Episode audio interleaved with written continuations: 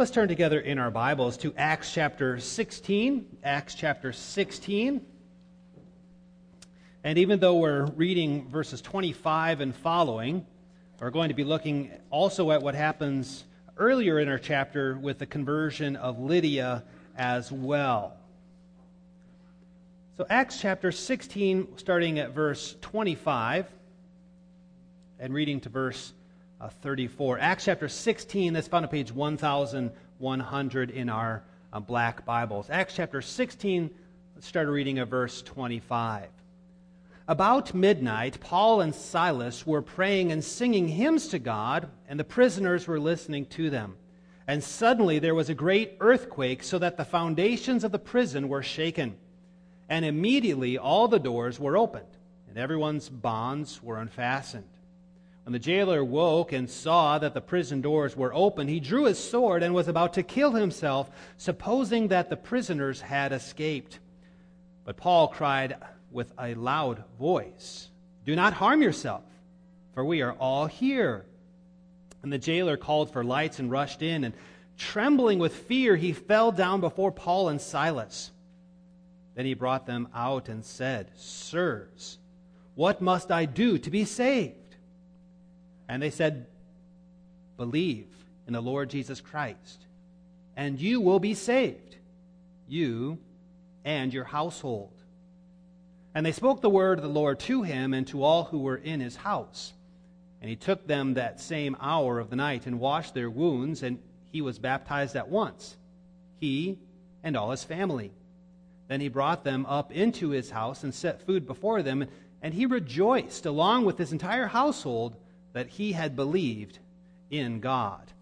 And that's as far as we're reading from Acts 16. And again, I do encourage you to keep your Bibles open if you can, as we're going to be looking at these verses together. Let's also turn in the back of our songbooks to look at Lord's Day 27. As I said before, we're looking at the means of grace this week with baptism. And next week, focusing on the Lord's Supper. Lord's Day 27, and that's found on page 884, 884 in the back of our red songbooks. I'll read the question, and let's respond with the answers uh, together. Question and answer 72 then. Does this outward washing with water itself wash away sins? No. Only Jesus Christ's blood and the Holy Spirit cleanse us from all sins. Why then does the Holy Spirit call baptism the water of rebirth and the washing away of sins? God has good reason for these words. To begin with, He wants to teach us that the blood and Spirit of Christ take away our sins just as water removes dirt from the body. But more importantly, He wants to assure us by this divine pledge and sign that we are truly washed of all our sins spiritually as our bodies are washed with water physically. Then finally, question answer 74. Should infants also be baptized? Yes. Infants, as well as adults, are included in God's covenant and people, and they, no less than adults, are promised deliverance from sin through Christ's blood and the Holy Spirit who works faith. Therefore, by baptism, the sign of the covenant, they too should be incorporated into the Christian church and distinguished from the children of unbelievers. This was done in the Old Testament by circumcision, which was replaced in the New Testament by baptism. And that's as far as reading in the Catechism. We pray for the blessing of our God upon the preaching of His Word. Congregation of our Lord Jesus Christ, the question before us is this Who should receive baptism? Or maybe I could ask the question this way What kind of baptism do we practice here in this church? I imagine that most people were if they were asked this question, what kind of baptism does a church practice, would answer one of two ways. Either your church practices infant baptism, where you baptize babies, or your church practices believer's baptism, where you baptize adults upon profession. But today I'm going to submit to you that there is a third option. And this third option, this third way, is what kind of baptism we practice here in our church. The kind of baptism that we practice here in our church is covenantal baptism or household baptism. What can sometimes happen in Reformed circles when we normally witness baptism being administered to little children, sometimes the thought, the mentality can enter into our minds that this is the only kind of baptism that we should expect that we see. But if you were to look in our forms and prayers books, do you know that in our forms and prayers books, you will find not only a form for infant baptism, but you will find a form for adult baptism, and you will find a form for household baptism. And that's what kind of baptism we are going to be considering today covenantal baptism. So, who does God covenant with? What does it mean that we practice, that we believe in covenantal baptism? Or to ask the question another way, why should children be included in this practice of baptism? Let me ask you specifically, little children. Children, is this your church? Do you belong to this church? Are you a member of this church? When I speak to you as a congregation, am I including children? Or when I speak to the congregation, when I call upon the people of God, the flock of God, the congregation of Christ, does that only apply to those who have made public profession of faith, or does it apply to you, little children, as well? Well, having considered the means of grace last week, we press on this week to focus particularly on the sacrament of baptism. We're going to be looking at the proper use of baptism as well as the limits of baptism as well. We are going to be looking at this theme that Jesus Christ instituted household baptism or covenantal baptism as a sign of those who are in a relationship with Him, or as a sign of those with whom He covenants. And our first point, then, we start by looking at the promise of baptism and to whom the promise of baptism is extended. So, who receives the promises? And the promises are, we're going to be looking at just a few minutes uh, from now, but the promises are the promise of the forgiveness of sins and the promise of the Holy Spirit. To whom is this promise extended? Who receives the promise of forgiveness of sins and the gift of the Holy Spirit?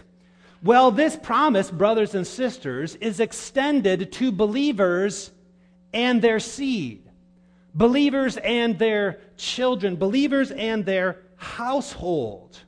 To prove this point, let's look first of all in Acts 16, verse 31.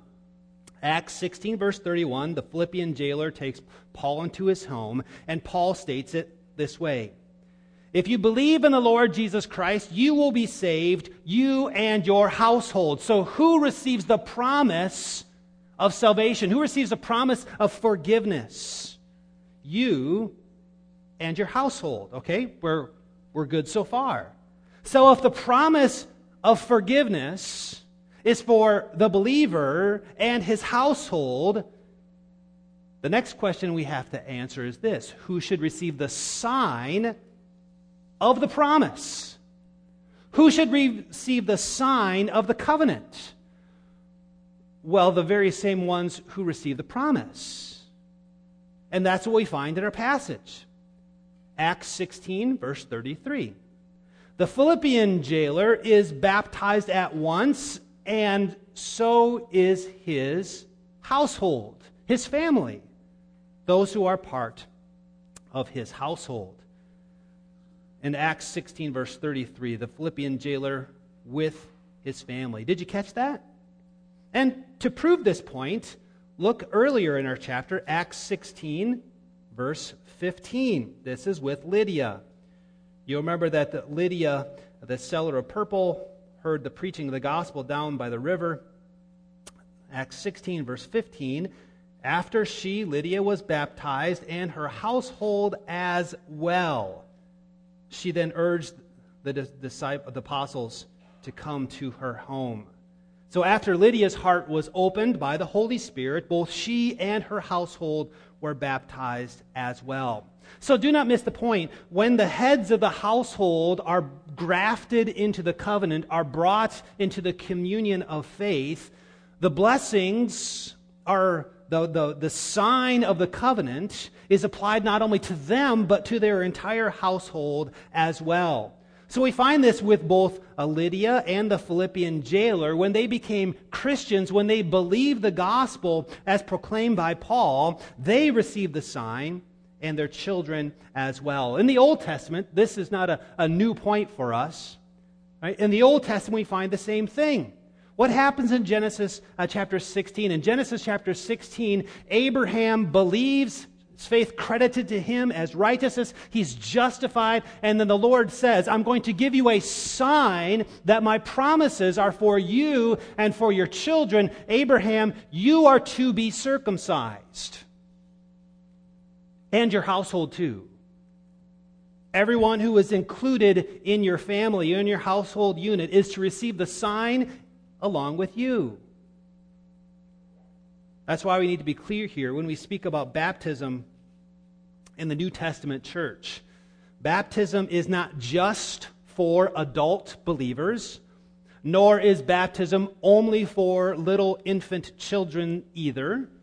It is included as a household or as a covenantal baptism. When we baptize our little children in our church, as we did just a few weeks ago, when we baptize our, our, little children in our church, we are not administering the sacrament of baptism in isolation. No, this little child is the child of Christian parents. If the parents were not baptized believers, this little children would this little child would not be baptized either. That's why it's, it's, more correct for us to say that our church practices household or covenantal baptism instead of saying that we simply practice infant baptism. This point would be illustrated uh, when a new family is brought into a Christian church. Let's say there's a, a family from our community that, that uh, hears uh, uh, the preaching of the gospel and wants to join our church. They've never, no one in that family has been baptized. What would the process be? The process would be the parents would make a public profession of faith, and then they would be baptized, and then their children would be baptized. In that way, the whole family is brought into the covenant in this way. Christian adults, along with their children that God grants to them. So, since the parents are baptized believers, their children, it stands to reason, should receive the same sign since they have the same promises. Well, what are these promises, and where do we find these promises that are connected to the covenant? Well, the promises are found for us in question answer 74. If you have your uh, catechisms open, question answer 74. The promise is this the promise is the deliverance from sin through Christ's blood and the Holy Spirit who produces or who works faith. So, as we found earlier, the promises of the forgiveness of sins and the Holy Spirit are given to believers and to their children. And let's, let's focus in on these promises uh, in particular. Earlier in Acts 16, verse 31, Paul says this Believe in the Lord Jesus Christ, and you will be saved, you and your household. That's Acts 16, verse 31.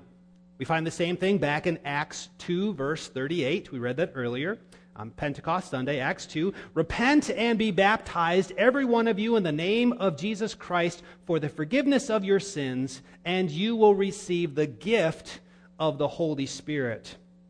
So, this is the promise the forgiveness of sins and the gift of the Holy Spirit. That's Acts 2, verse 38. What do we find in the next verse? Who is this promise for? Acts 2, verse 39. The promise is for you and for your children, and for all who are far off, everyone whom the Lord our God calls to himself. So here again, we, we see this point impressed upon us again and again, and it stands. The promise is for you and for your children. And that's why the sign of the promise, the sign of the covenant, is for our children as well. Because the promises are for them as it is for us. But before moving beyond Acts uh, 2, verse 38, we shouldn't miss the extension Um, beyond believers and their children. As Peter continues, this promise is for you and for your children and for all those who are far off, everyone whom the Lord our God calls to himself. In other words, God is not bound, He's not limited in His work to perform His saving work by His Spirit only within the context of our church. Did you catch that? The promise is for you, for your children, and for anyone and everyone who the Lord so chooses to draw near to himself. These two receive the same promises. So it is a wonderful blessing that we have as Christian parents to know that this promise is for us and for our little children, that they should be baptized according to the commands of God. But that is not to say that God is limited or that He only works here in our local church or that He can only save us and our children. The extensive or the expansive word is for everyone whom the Lord chooses to bring near to Himself. There is an evangelical bent to this promise. Sometimes when we think of the work that Christ is performing by his Holy Spirit, we limit that work to those who are here. Now, don't misunderstand me. Praise God. There is a promise. He's working here.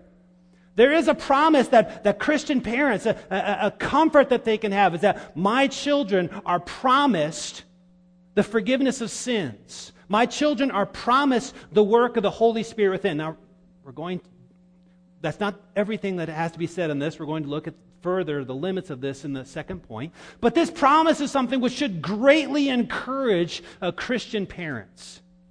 But we sometimes get into this, this, this frame of mind, this mindset, that God can only work here with these and no more. We put very sharp limits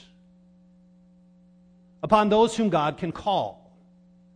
But the passage says, as many as God freely chooses to bring near to himself, the promises are for them as well. So that means your unbelieving neighbor or your unbelieving coworker could have this promise applied to them. Just because they were not born and raised in a church does not mean that the promise of the forgiveness of sins and the work of the Holy Spirit could not be applied to them. It could. Praise God, it can.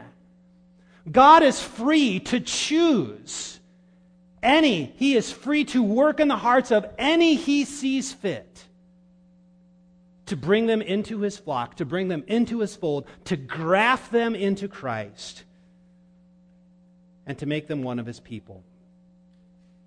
So our neighbors, people in other countries, could enjoy the promise of the covenant as well.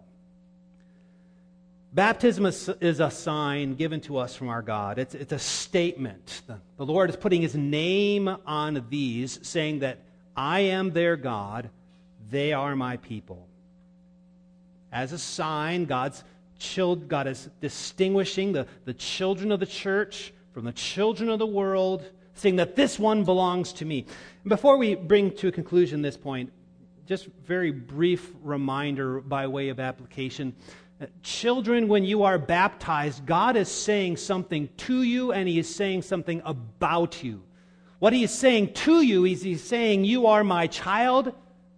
What He is saying about you is that you belong to me. You do not belong to the world. You do not belong to yourself. We sang that a few minutes ago. I belong to Jesus. That's what the catechism starts with. My only comfort in life and in death is that I'm not my own. I belong. I've been purchased, body and soul, in life and in death, belonging to a faithful Savior. Baptism is saying to you, you do not belong to the world.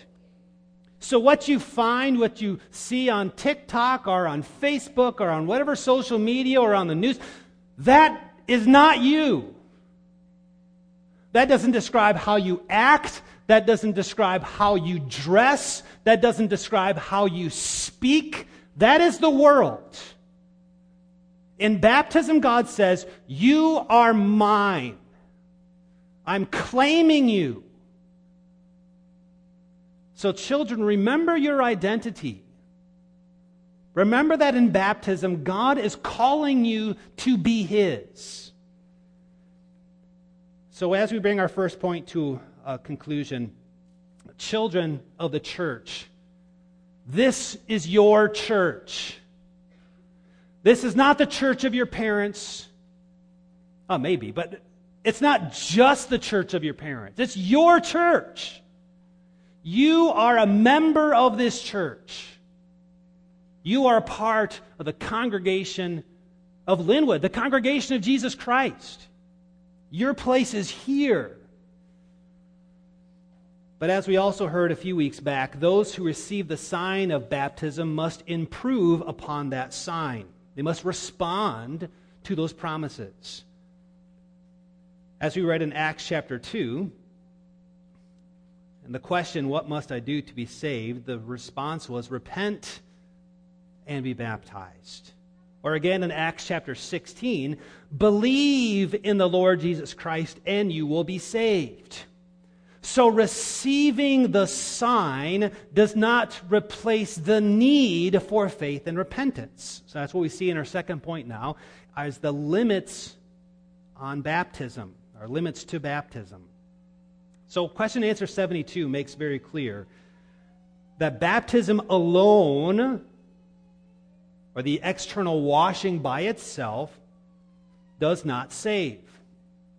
We found this in Acts 2 and Acts chapter 16. There is a call to faith and repentance, the commandment to repent and believe in the context of baptism. So there is a, a distinction that must be upheld. There is a, a distinction between what is externally symbolized and what is internally received. The external water of baptism is a sign and a seal. It is saying something to us, it is signifying something to us, it is promising something to us, but it but the water itself does not replace nor does it secure that which is signified. It's sort of like the way we use paper money. If, if I were to take out of my wallet and to show you a, a green piece of paper, this green piece of paper remains very insignificant by itself. But when it's got the seal upon it of the U.S. government, that means it has the good faith and credit of the U.S. government, which gives it its worth, right, a value. So it is with baptism by itself, if separated from faith, does us little uh, lasting good. In other words, the water of baptism cannot be used cannot be used in place of Christ's precious blood. Baptism is not a replacement for Jesus Christ and his sacrifice. In order to prove this fact, we can look at examples in the scriptures where there were people who received the external sign of the covenant while remaining hardened in their hearts. A few examples, starting with the Old Testament. Remember, Old Testament circumcision is a sign of the covenant. Circumcision administered to the Old Testament, specifically males. We can think of Ishmael, right? Ishmael circumcised when he was 13 years old. His brother Isaac was circumcised when he was eight days old. Yet Ishmael remains hardened in his heart and cast out. We're going to find the same thing tonight with Jacob and Esau. Jacob and Esau, both circumcised both children of the covenant. But one would be loved while the other one would be hated. Or in the New Testament, jumping forward, we can consider Ananias and Sapphira. They were members of the New Testament church. So was Simon Magus, or Simon the magician. Being members of the external church is no replacement for having true faith and repentance. So with Ananias and Sapphira, Acts 5, verse 4. Wickedness still dwelled in their hearts. So being externally baptized or being member of the local church is no substitute for having true faith in Jesus Christ. Question answer 72. The water of baptism does not save by itself, nor does it wash away sins. If the external washing with water at baptism washed away sins, we would be motivated to get as many people baptized as absolutely possible. We could take in the children of our, our neighbors and extended family members and just bring them here, get a little water washed um, dumped on them, and they'll be fine. They'll be saved. There would be no need for church discipline or discipleship. But that is not what baptism says. That's not what baptism does. What cleanses us from our sins? Children, where do we find the forgiveness of our sins? 1 John 1, verse 7. The blood of Jesus cleanses us from our sins. 1 John 1, verse 7. The blood of Jesus cleanses us from all our sins.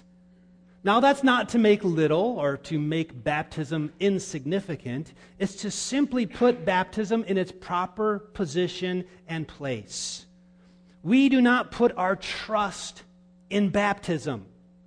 Right? Children, as you, as you grow and develop, you should look back at your baptism, be comforted. Your faith should grow as you remember God's promises made to you at your baptism. But this baptism and the external washing of water does not nullify or cancel the need for saving faith that unites you to Jesus Christ and the cleansing that you receive from his blood. To say this another way, being a member of the local church or being baptized as a child is no substitute for having saving faith. I'll say that again. Being a member of the local church or being baptized as a child is no substitute for having saving faith. It is not the external water of baptism that cleanses. As 1 Peter 3:21 says, this baptism saves you. Not the removal of dirt from your body, external baptism, but an appeal to God for a good conscience through the resurrection of Jesus Christ. What baptism saves you? The baptism into the blood of Jesus Christ. Being baptized. It's a gift, it's a privilege. Yes and amen. Being baptized means you're going to be raised in the context of the means of grace. Being baptized means that you're going to be raised in the context of Christian parents who are teaching you, training you in the fear and knowledge of the Lord. Being baptized means you're going to be sitting under the preaching week in and week out. Being baptized means you're going to be raised in, in Sunday school and catechism. These are blessings from God. The promises are yours. Forgiveness of your sins the work of the Holy Spirit. But the whole point of the means of baptism is to produce or to encourage faith in Jesus Christ. Baptism is, is, a means to strengthen that faith. So don't trust the means themselves, but rather trust in the Savior who gives you the means of grace. As we close, our consideration of baptism is a consideration that should produce both humility and thanksgiving. Humility, because baptism has something to say to you and your sins, about your sins. Baptism says to you, brothers and sisters, baptism says you are dirty and you need to be cleansed.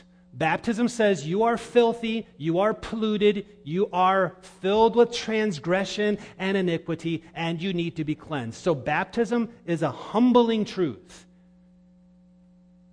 but it is also a great truth of encouragement, which produces thanksgiving. Because the very cleansing that is necessary has been provided by Jesus Christ. Though your sins are like scarlet, you'll be made as white as wool. Jesus Christ instituted household baptism as a sign of those who are in covenant with him. Since God has covenanted with us and with our children, let us embrace the Savior who has washed us with his precious blood. Amen. Our Father in heaven, we thank you for this wonderful gift of baptism which points to Christ. May we embrace the meaning in baptism, and may we cling to Christ and trust in Christ and depend on Christ and his precious blood alone for the washing, for the cleansing and renewal that we need. May we not, O Lord, trust in our own abilities or external works, but may we trust in Christ with a heart of faith produced by your Spirit. We pray this in Jesus' name. Amen.